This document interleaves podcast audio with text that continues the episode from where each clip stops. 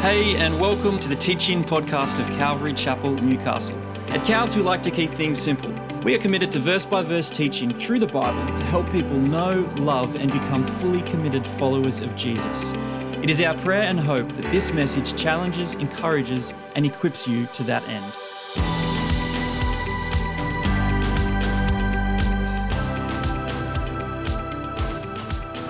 Today's reading is coming from 2 Timothy um, chapter 3, verses 10 to 17.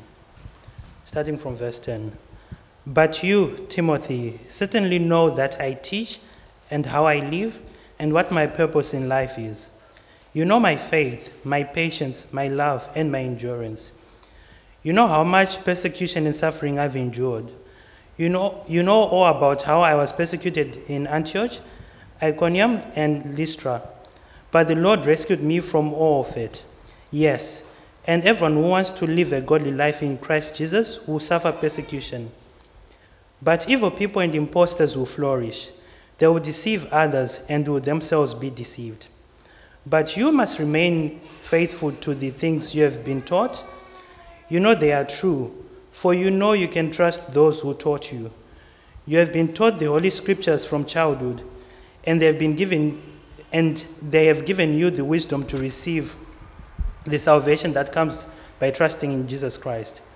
All scripture is inspired by God and is useful to teach us what is true and to make us realize what is wrong in our lives. It corrects us when we are wrong and teaches us to do what is right. God uses, God uses it to prepare and to equip his people to do, to do every good work while I've got you in your Bibles, turn to Acts chapter 7 because that's what we're going to be looking at today. This reading is not what I'm going to be teaching today, but it is relevant as we'll see later on. So we're going to be teaching through Acts chapter 7. The reason I didn't get Kumbi to read all the way through Acts chapter 7 is it's huge. It's about 60 verses. It takes maybe 10 to 15 minutes just to read through it. We are going to cover the entire chapter today. So uh, put your seatbelts on and get ready for the ride of your life I might pray first, if that's okay. You guys happy to join me as we pray for our time together in the Word? We, we just thank you, Father, for your presence with us by your Holy Spirit. Thank you, Lord, that you are moving, as Julie said, that whenever two or three are gathered together in your name, there are you in their midst. And so we know that you are here. And Lord, we praise you for your grace. That means you would come and spend time with us, the least deserving. Father, I invite you to teach us now by that same Spirit. Teach us, lead us, guide us, convict us, encourage us. Meet each of us where we're at right now, we ask. In Jesus' name, Amen. There's a story of a, a lady called Perpetua. She was 21 years old. She lived in a place called Carthage in northern Africa. Carthage is modern day Tunisia. It was part of the Roman Empire. And in the year 201 AD, this lady Perpetua was arrested for being a Christian.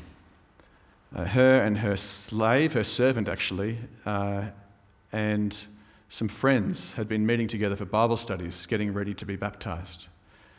And uh, they were arrested by the Roman authorities and put in prison. While Perpetua was in prison, her father came to visit her to plead with her to give up her faith uh, Perpetua said, I can't do that. this is not something I choose, it's who I am. And so she held onto her faith. She had a, a one year old baby that she was continuing to breastfeed while she was in prison. Uh, she had loved ones, she had friends.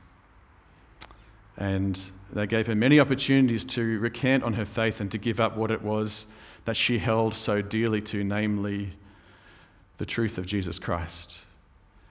And she declined every single one. Eventually, they decided that they weren't going to get anywhere with her, so it was time for her to die. So they took her to the arena along with her friends and set the animals loose on Perpetua.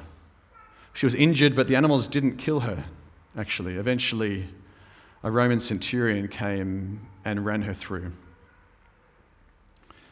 Perpetua wrote a diary of her time in prison, which we still have today, actually. Uh, it was very influential on the early church. This is a, a woman who uh, was actually well to do, had nothing really to gain in worldly terms from following Jesus.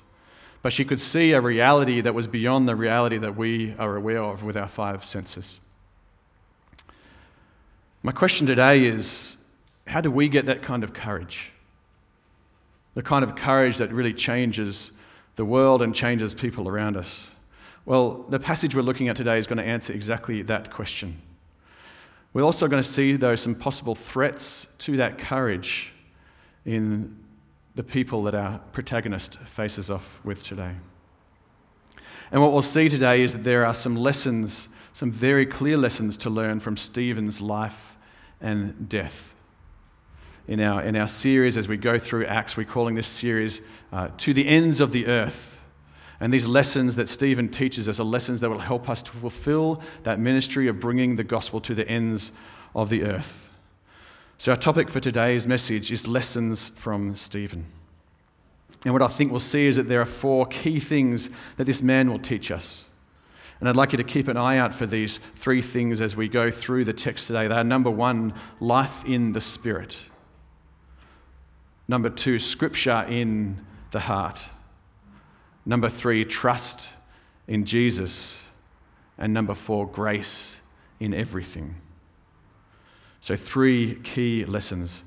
But at the same time, the pure length of this chapter, as I said, is going to make it a challenge for us to, uh, to get through it. Unfortunately, it's not the kind of chapter you can easily divide over two weeks because the vast majority of this chapter is actually a sermon, a single sermon from Stephen. Uh, and it's 60 verses long, as I said. So we're not going to get bogged down in the detail of the sermon today. Instead, we're going to kind of power walk our way through it. Do you remember power walking? Do you remember that phenomenon? I don't, I don't know if they do it anymore. I remember the first time when I was a kid and I saw someone power walking, I thought, man, that person is angry. They're walking like this. And they had the little weights and the, the get up, you know, the lycra, the whole lot. Anyway, I, di- I, I di- di- diverted myself. But as an, uh, we're going to power walk, you know, it's too, it's too, I don't want to not put enough detail into it. So I don't want to run through it. I don't just want to plod through it because we'll be here for two hours. But basically, as a way of an outline, um, this section is divided up into two. This passage, this chapter is divided into two sections. Um, you can see the bulk of Stephen's speech in verses 1 to 53, and, uh, and the rest of it is Stephen's death in verses 54 to 60. This speech from Stephen, this sermon from Stephen, is really a narrative summary of the Old Testament with special attention to the failures of Israel through their history. Mostly, we're going to read through it. I'll give a little commentary as we go. Our intent is not to explore every historical claim that's made here, but to see the case it makes and why it's relevant to this situation that Stephen finds himself in. And we want to ask ourselves a few questions. What are the lessons that the Sanhedrin should be learning from Stephen? What are the lessons for the early church? And what are the lessons for us today. But if all I do is explain what it means to the original audience, if all, I, do is give you a great context and an understanding of the text, if that's all I do, then I think my mission will have failed today. Because what I really want for us to do, as we do every week, is to sit under the Word of God. To hear as a community and as individuals exactly what it is that God wants to say to us today. This is why we teach verse by verse through the Bible. Not that it's the only way, it's not, it really isn't. We still need systematic theology, we still need apologetics, we still need bibliology, we still need all of these things. But there's something about verse by verse teaching that forces us to look at what God has given us and everything that God has given us. With that in mind, let's set the scene for what's happening in this story today. So, we're in a section in the book of Acts. The Acts itself is the record of the major events of the first 30 years of the church. And we're talking about this guy, Stephen, who has just been appointed as a deacon. That's a that word just means servant, a deacon of the church. And John shared last week that Stephen reflects Jesus in three ways in service, in speech, and in stature, in, in his demeanor itself. And I agree. He's a standout character in the way he conducts himself and also in what we know of his inner life. Now, at this point in the story, Stephen has been falsely accused. He'd been speaking publicly and he caught the attention, attention of a group of religious leaders who basically felt threatened.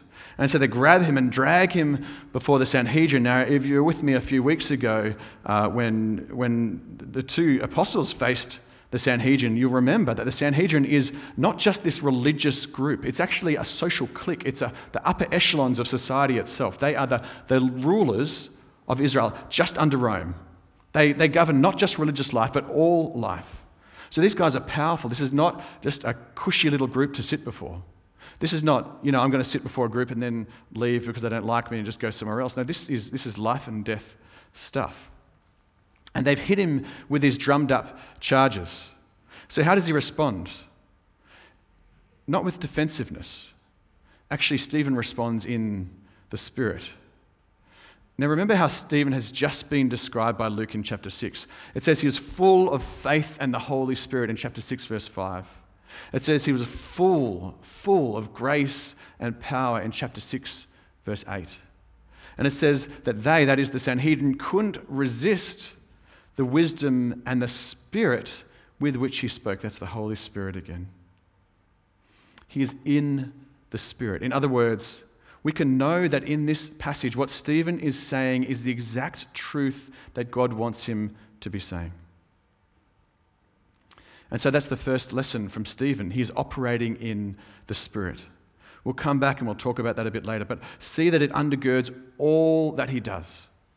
But this is also a recurrent theme throughout the whole book of Acts. In fact, so much so that a lot of commentators say it shouldn't be called the Acts of the Apostles, it should be called the Acts of the Holy Spirit.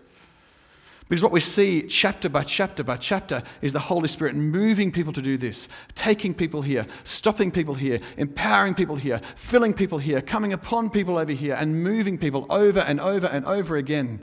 And Stephen is a prime example of what that means for us as Christians to be led by the Holy Spirit. But we see that Stephen is charged falsely. And instead of simply defending himself, he uses the opportunity to make a divine countercharge. So let's get into the text. Acts chapter 7. There's some Bibles up the back if you don't have one today.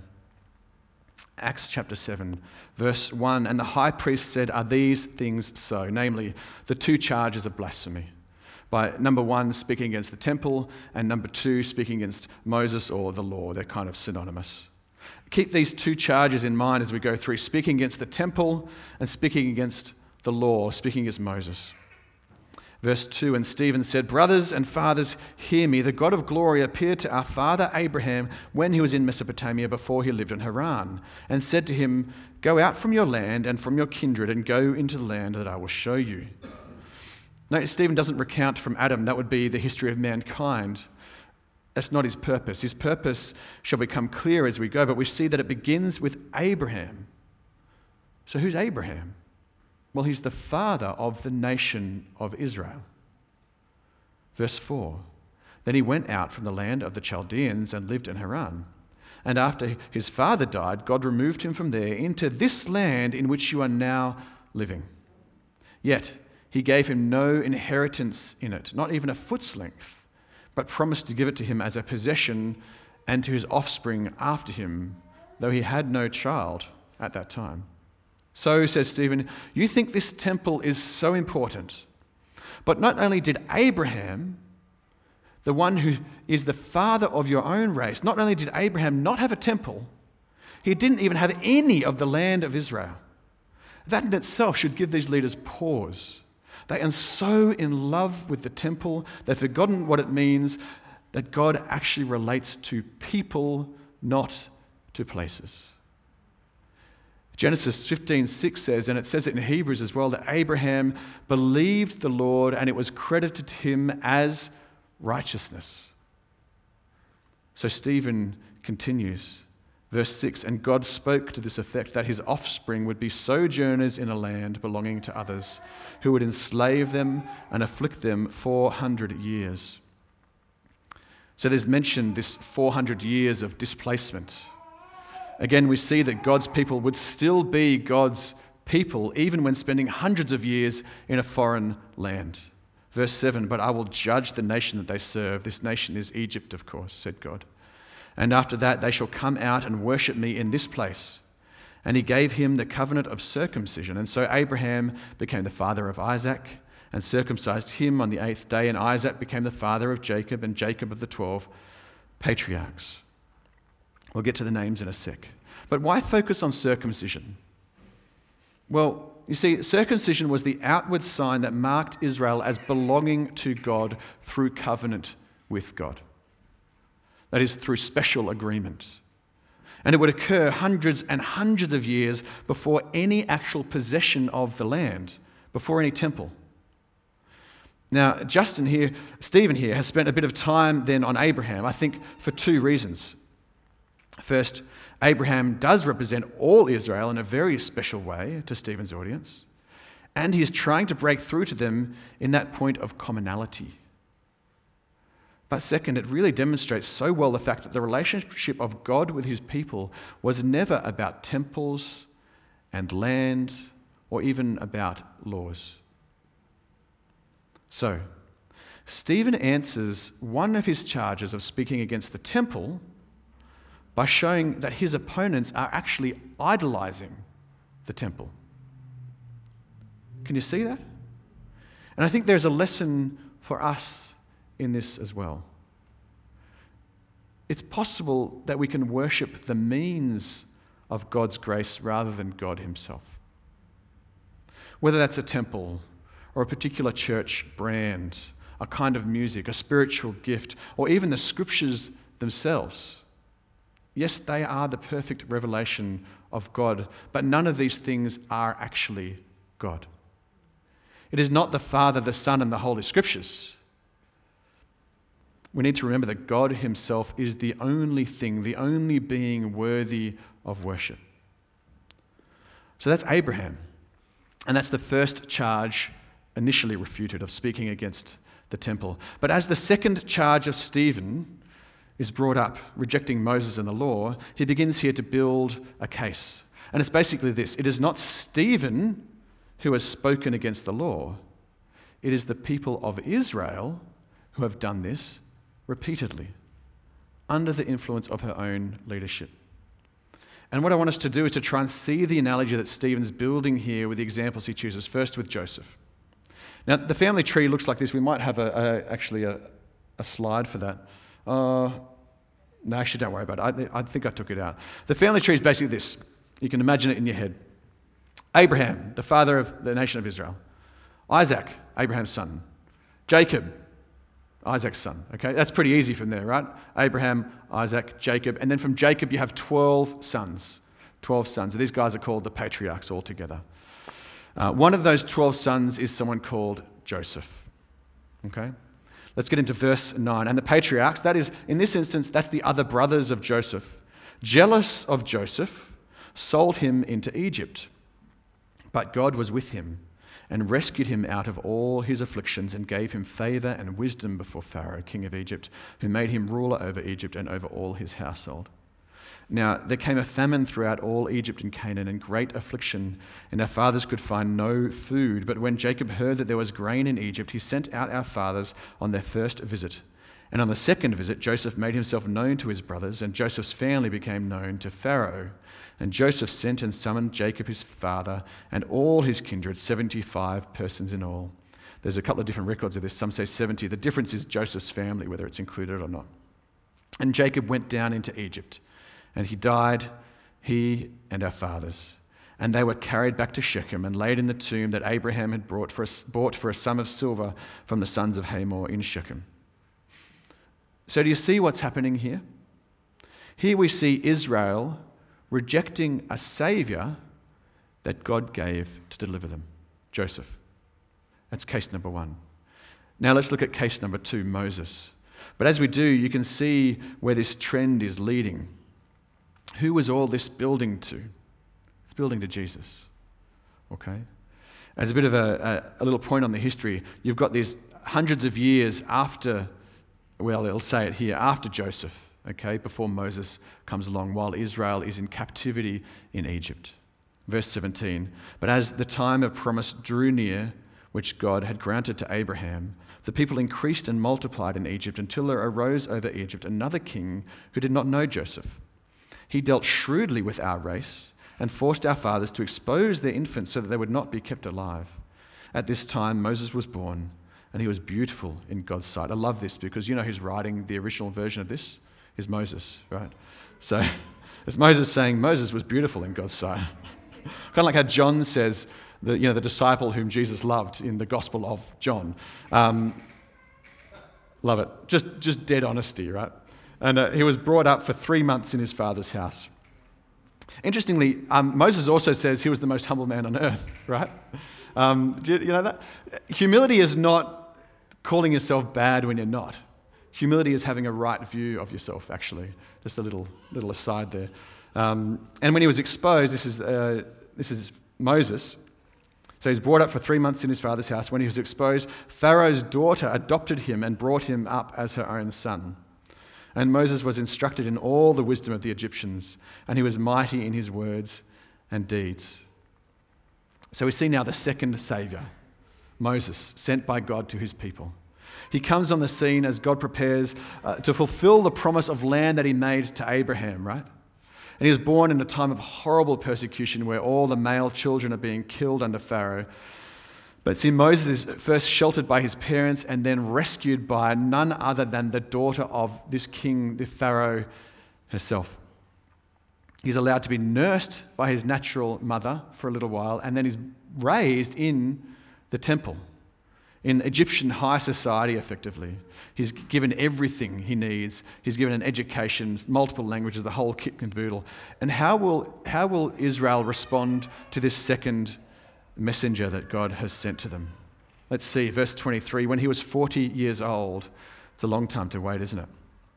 It came into his heart to visit his brothers, the children of Israel. And seeing one of them being wronged, he defended the oppressed man and avenged him by striking down the Egyptian. He supposed that his brothers would understand that God was giving them salvation by his hand, but they did not understand.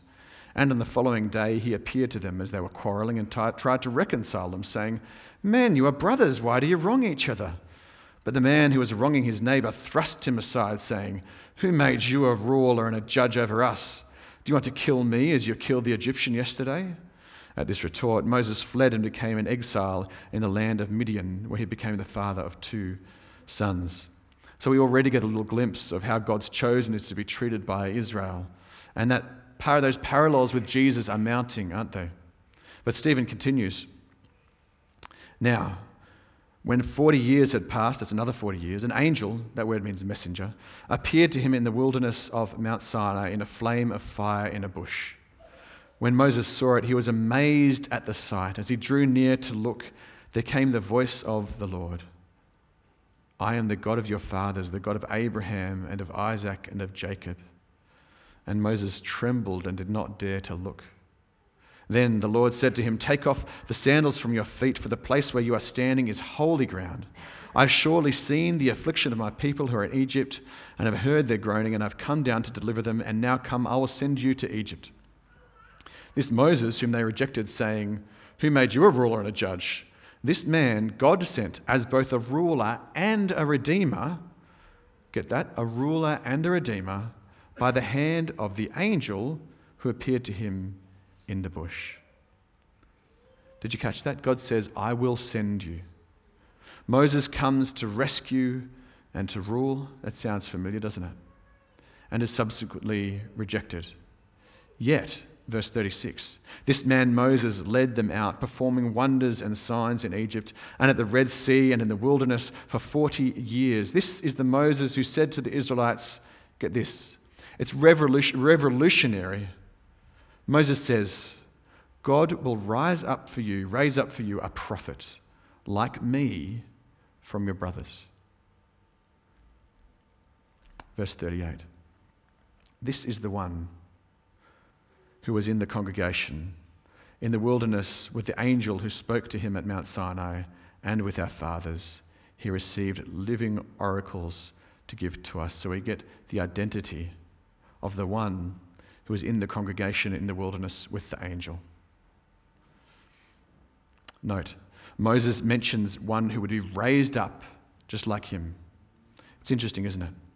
But now Moses, despite his initial rejection, has actually led the people out. He's done all these miracles. He's, he's proven his power, the power of God through him. And now he's speaking oracles from God himself. And how is he received now? They, they accept him, don't they? Yeah? They say, okay, he's good. We'll follow him now. From here on, wrong. Verse 39 Our fathers refused to obey him but thrust him aside, and in their hearts they turned to Egypt, the place where they're in slavery, saying to Aaron, Make for us gods who will go before us. As for this Moses, who led us out of the land of Egypt, we do not know what has become of him. Moses is literally gone a few weeks. He's up on the mountain, actually talking with God. And they're like, Oh, we don't know what happened to him. Yeah, no, he's gone. Yeah, not sure. Um, I mean, God, you know, part of the Red Sea. He did all those, you know, plagues. He rescued us. He's giving us manna for, you know, all these things. Um, but we think we want to follow a golden calf now. Verse 41 They made a calf in those days and offered a sacrifice to the idol and were rejoicing in the works of their hands. This is interesting in the light of the case Stephen is building for the leaders idolizing the man made temple, isn't it? Especially when you look forward, if you have a sneaky peek at verse 48, it says, um, Stephen quotes Solomon as saying that the Most High does not dwell in houses made with human hands.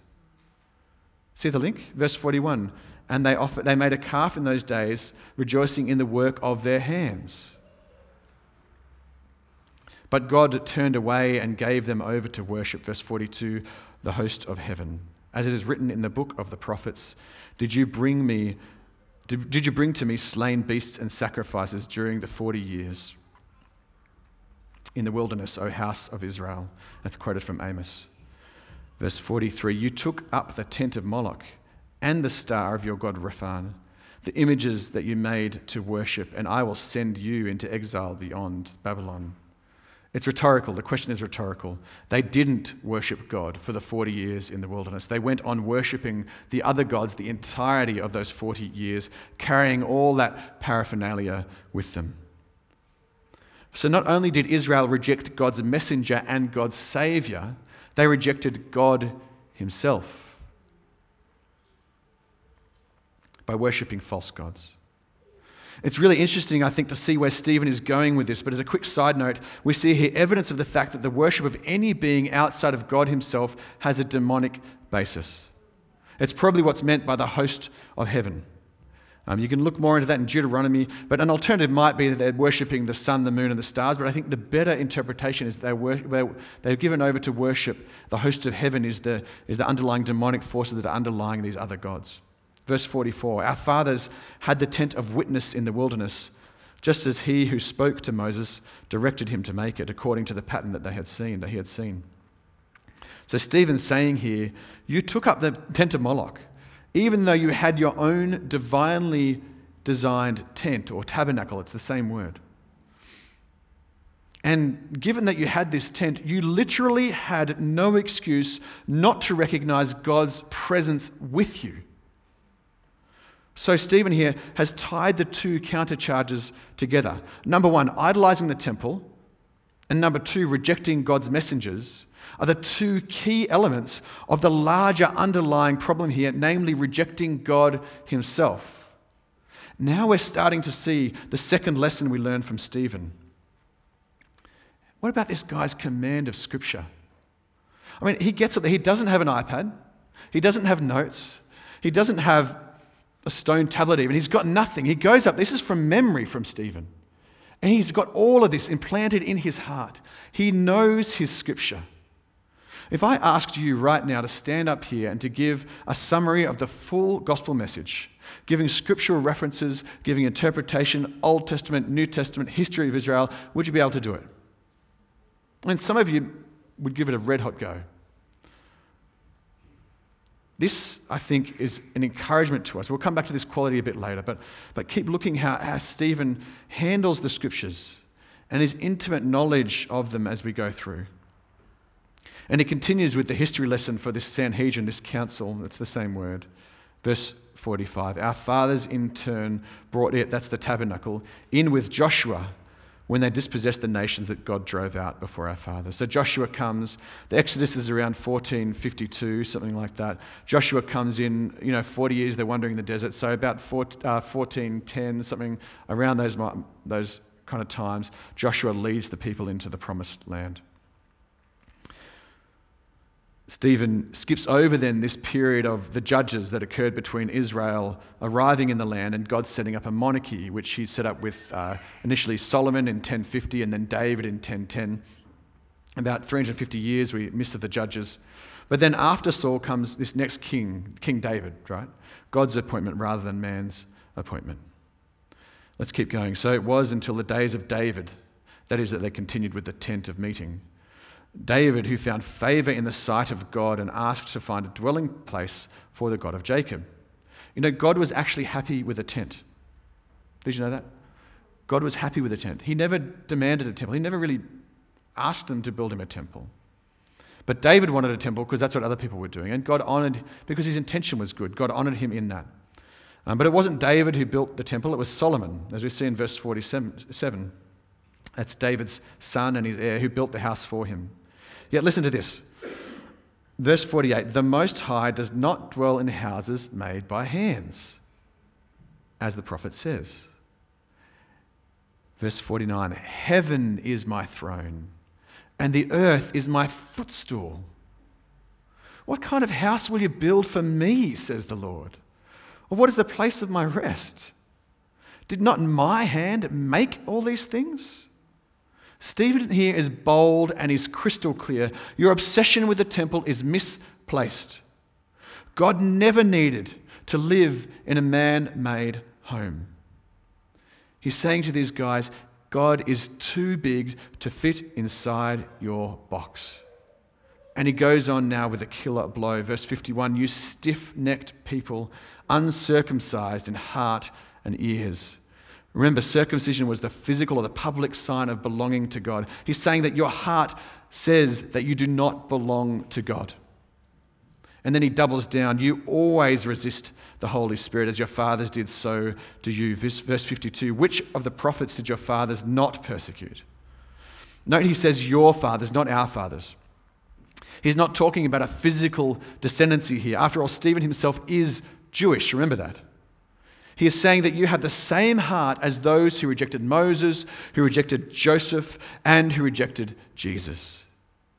And they killed those who announced beforehand the coming of the righteous one, whom you, he says, have now betrayed and murdered. You, who received the law as delivered by angels and did not keep it.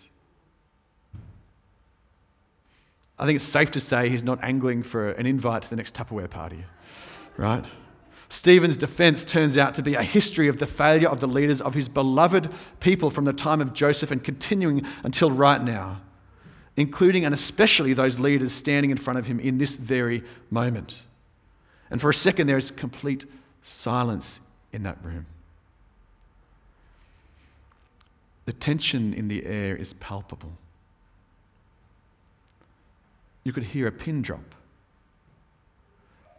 People are reeling, trying to understand what Stephen has just said about them.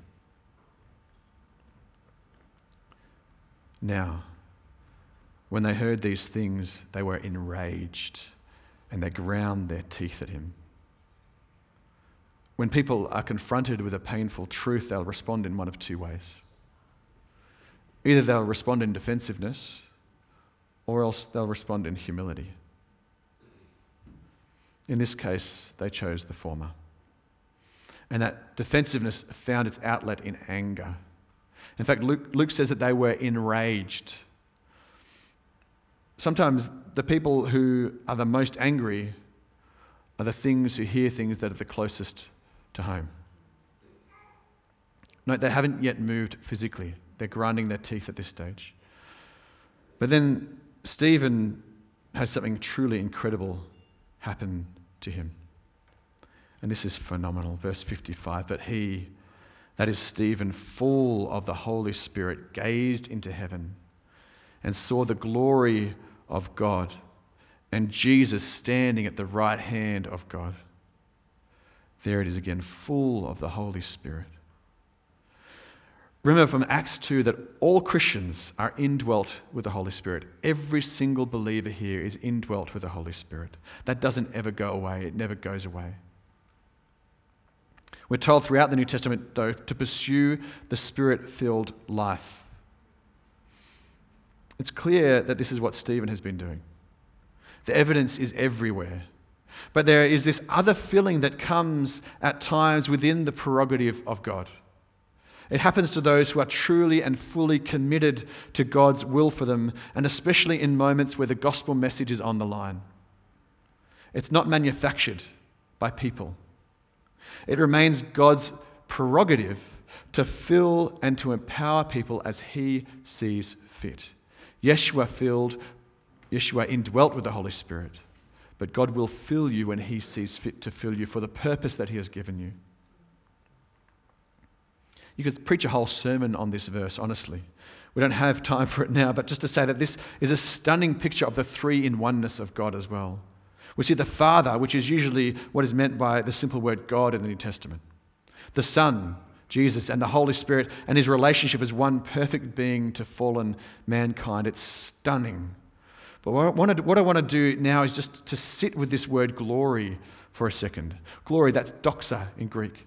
Those who've been around for our series in Ephesians will have heard me say this before, but basically, glory in the New Testament is a combination of three things, three concepts all rolled into one. Number one, there's a sense of fame, a famousness, fame. Number two, there's a, a, a deserved praise that's tied up in that word glory. And number three, there's, a, there's this kind of notion of a, a bright and perfect light.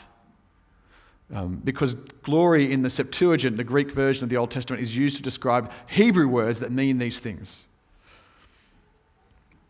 I think the glory of God is a key driving force for Stephen. There is this reality that if you live in light of the glory of God, you will witness the glory of God. Remember, Jesus said, Blessed are the pure in heart, for what? For they shall see God. So as Stephen looks up, I can only assume that he's increasingly aware that his time is coming to an end. He's aware of his mortality, and he's aware of the glory of God the shining light of God's praise, and Jesus at the right hand of the Father, taking the position of precedence, a reminder of his ascension to the place of glory from where he was able to outpour his Spirit, as we just saw earlier in Acts. It's as if Stephen is overwhelmed by this reality, and he must continue. Verse 56 And he said, Behold, I see the heavens opened, and the Son of Man standing at the right hand of God. What's interesting is that Jesus is said elsewhere to have ascended to the right hand of the Father and to, sat, to have sat down. It's a picture of that the work is done for Jesus. So is this a contradiction? Is Jesus sitting or is standing? Well, I would suggest that it's not a contradiction, that Jesus has been sitting. I think Jesus stood to welcome Stephen, who would be the first martyr, into his presence. See, Stephen can't help but proclaim this glorious reality. Death is imminent, and yet he praises the goodness of God. There's a story about a, woman called Lilias Trotter. She was blind. She lived in 19, in 1901, actually, she wrote a devotion. And the devotion had the words Turn full your soul's vision to Jesus and look and look at him, and a strange dimness will come over all that is apart from him. Lilias Trotter. Twenty years later, another woman, Helen Lemmel, she's an accomplished popular singer, but she also goes blind. And her husband left her because he didn't want to be with a blind woman. And in 1921, she's sitting in her home, and a friend picked up this devotion to read from 20 years earlier and read it to her. Turn full your soul's vision to Jesus and look at him and look at him, and a strange dimness will come over all that is apart from him. And so, out of the story of two blind women, came the hymn that we still sing today Turn your eyes upon Jesus. Look full in his wonderful face, and the things of earth will grow strangely dim in the light of his glory and grace. And this is exactly what Stephen did. But they cried out with a loud voice and they stopped their ears and rushed together at him. Then they cast him out of the city and stoned him. And the witnesses laid down their garments at the feet of a young man named Saul. Now, this is the first mention of the man who would go on to become first the greatest Jewish persecutor of the early church. But he would also eventually become the apostle to the Gentiles. And he would write more than a quarter of the entire New Testament. Saul, who would later become known as Paul. And he starts as an enemy to God. God is so gracious. That verse that Kumbi read for us earlier was written by this man, Saul, who would become Paul. And I can't help but think that he would be picturing Stephen as he writes these words that persecution is an inevitability. My persecutions and suffering that happened to me at Antioch, at Iconium, and at Lystra, which persecutions I endured, yet from them all the Lord rescued me. Indeed, all who desire to live a godly life in Christ Jesus will be persecuted. Verse 59. And as they were stoning Stephen, he called out, Lord Jesus, receive my spirit. And falling to his knees, he cried out with a loud voice, Lord, do not hold this sin against them. And when he had said this, he fell asleep. Stephen demonstrates what it means to truly follow Jesus by mimicking Jesus even to the point of death. But as John alluded to last week, there are a few ways in which Stephen explicitly reflects Jesus. And in this instance, there are two that are very, very clear. The first, Stephen commends his spirit to Jesus. What's the significance of this? What does it mean to commend your spirit to God? In one word, it means trust. Jesus said, Where I go is a house with many rooms and I have prepared a place for you. Do we take Jesus at his word? Because if we do, it will change everything. When we believe that God has told us what, what God has told us about our future, it radically changes our present. This then is the third lesson from Stephen to trust Jesus. But the second way in which Stephen is like Jesus in this moment, in the moment of his death, is in this final act of amazing grace. It sounds familiar, doesn't it? He utters as his dying breath, Lord, do not hold this sin against them. He pleads that even his murderers would come to know God's grace, that their ignorance would be overcome. How do you have that kind of grace for others? I mean, I have enough trouble showing grace to those that I love half the time. Right? How do you show that kind of grace to someone who's killing you, who's picking up stones to. Do you know how it happened? This is what they would do. They would grab the person they were going to stone and they would drag them out of the city and they would find a cliff to throw them over to start with. And then they would try and get rocks. And, and because the person usually would break a leg and wouldn't be able to move, they get heavy rocks and throw them on the person. And then to finish it off, they'd throw smaller rocks. So Stephen's fallen off the cliff. His leg's probably broken. And he's saying, Lord, forgive them. Don't hold this against them. How do we do that? It's next level. What I'm going to suggest is actually the grace that we see here is a direct result of the three other lessons that Stephen has taught us. See, as we live a life in the Spirit, as we immerse our hearts into the Scriptures, and as we trust in Jesus, our ability, our capacity for grace grows more and more. It's as we do these three things that grace comes. It's the culminations of the disciplines of faith and the relationship with the giver of grace. So, this is Stephen's fourth lesson to us grace in everything. How are we going with Grace Church? Who can you think of that you have a hard time being gracious toward? But remember this the solution isn't just to try harder, it's to put these other three lessons into place and see what God does in and through you. So, in the way of Jesus, who he now sees, Stephen offers forgiveness to those who would harm him, just like Jesus, who, while we were enemies with God, died for us. Romans 5. The fact is, we have all sinned and fallen short of the glory of God.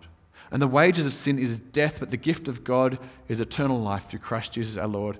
But God demonstrates his love for us in this that while we were still sinners, Christ died for us. That if you confess with your mouth Jesus is Lord and believe in your heart that God raised him from the dead, you will be saved. If you don't know that forgiveness, I encourage you do your business with God today and let someone know about it. So Stephen prays for his enemies. Now, what's amazing here is that it seems that, at least with Paul, Stephen's dying prayer is answered, isn't it? Saul would go on to preach on this kind of grace over and over again in almost every letter that he, that he pens. But the harsh reality is also this Stephen is killed. Let's sit with that for a second and, and let it sink in. So much for the health and prosperity gospel.